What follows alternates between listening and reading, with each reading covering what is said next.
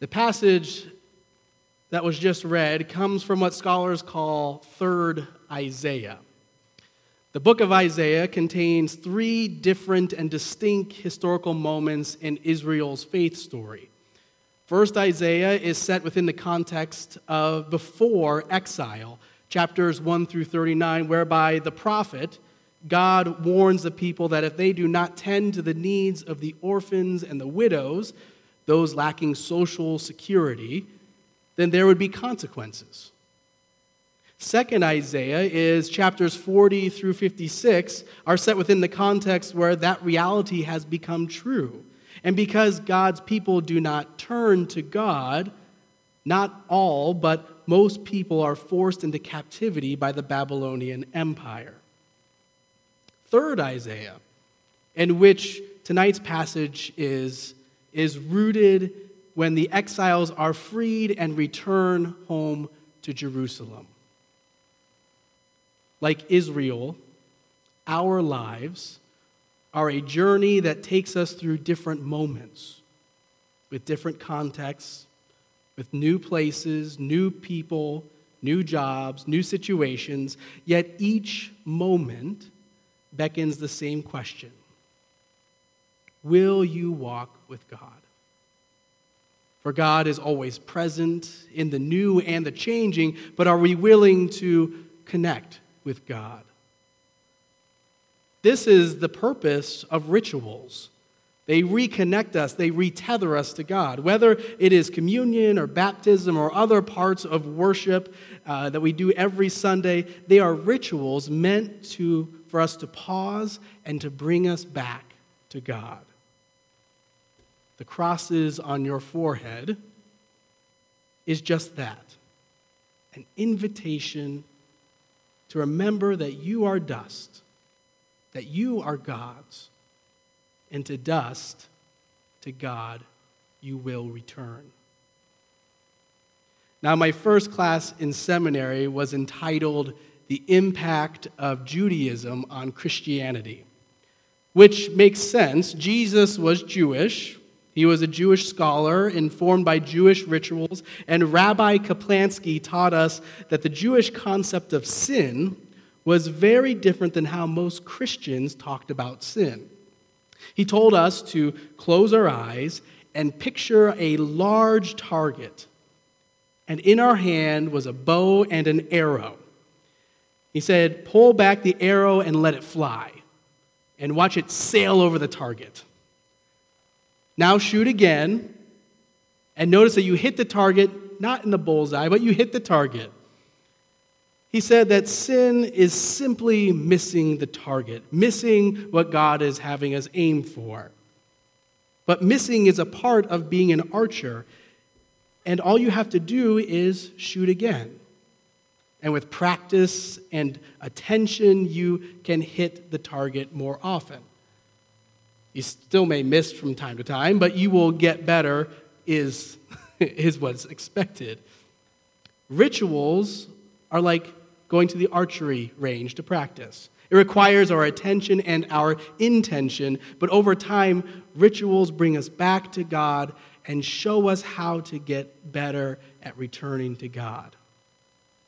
And in Isaiah 58, God's people are fasting. There is this desire to connect, and there is something to commend God's people for doing that. They show up to worship. Hello, you all did that. And people online, you showed up too. They, they did this, they want to be pleasing to God, and they took part uh, in prayer and were sincere in their rituals. However, God points out that they have shot way over the target. For before they go to worship and after worship, they do whatever they want. They oppress workers, they fight violently. So, for God, when one is truly connected with God, God's ways, it shows in the way that they live. Jesus will teach about a tree that produces good fruit. And so, the simple act of ritual or fasting is really not what God desires.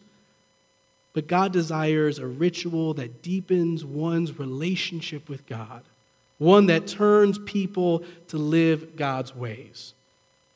So, if for Lent you give up chocolate, or you take on yoga, or whatever you have thought about doing for Lent, how is that bringing you closer to God? How is that ritual God's desire for you? And if you are unsure about what God's desire for you is, listen again to verses 6 through 9 using the message translation. It says, God says, This is the kind of fast I am after to break the chains of injustice, get rid of exploitation in the workplace, free the oppressed, cancel debts. What I'm interested in is seeing you do is sharing your food with the hungry inviting the homeless poor into your homes, putting clothes on the shivering, ill clad, being available to your own families. Do this, and the lights will turn on, and your lives will turn around at once. Your righteousness will pave your way. The glory of God will secure your passage. Then, when you pray, God will answer. You'll call out for help, and I'll say, Here I am. Yes, the ashes of a cross remind us that we are limited. And yes, one day we will all die. And yes, that can be a real downer of a reminder. But Isaiah is still teaching the church to go beyond the practice of just doing the ritual. So, how does remembering that we will die empower us to use the time that we do have to do what God desires? And when we realize that each breath and each moment is a gift, how can we pause even in the inconveniences of life that follow us? Even in the inconveniences of life, give thanks for right now. But I get it, it's tough. It's tough to do that. And I don't know if I'm the right one to give you a pep talk about that. So we're going to listen to someone else give you a pep talk and hopefully it'll get you rearing to go for this Lenten season. Jim?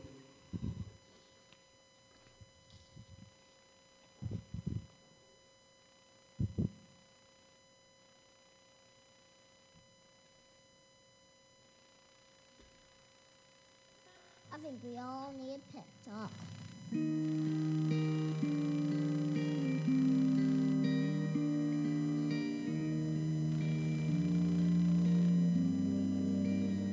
World needs you to stop being boring. Yeah, you. Boring is easy. Everybody can be boring, but you're gooder than that. Life is not a game, people. Life isn't a cereal either.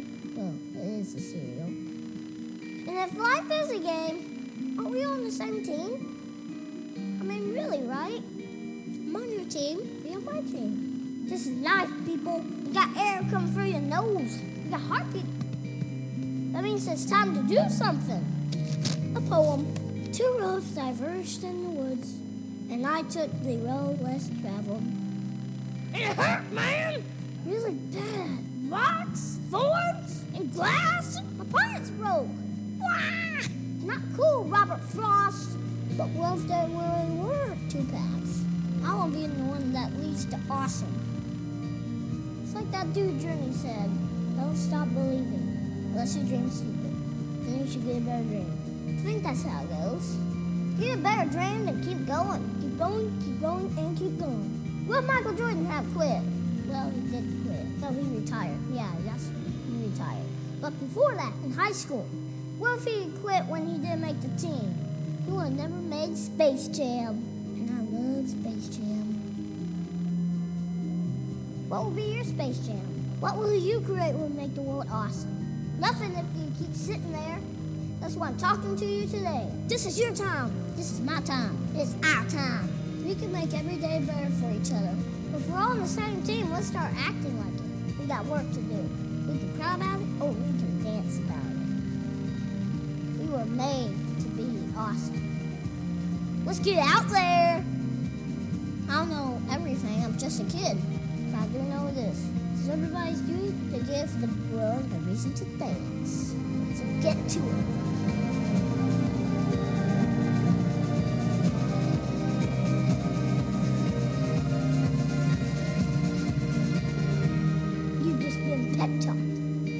Create something that will make the world awesome.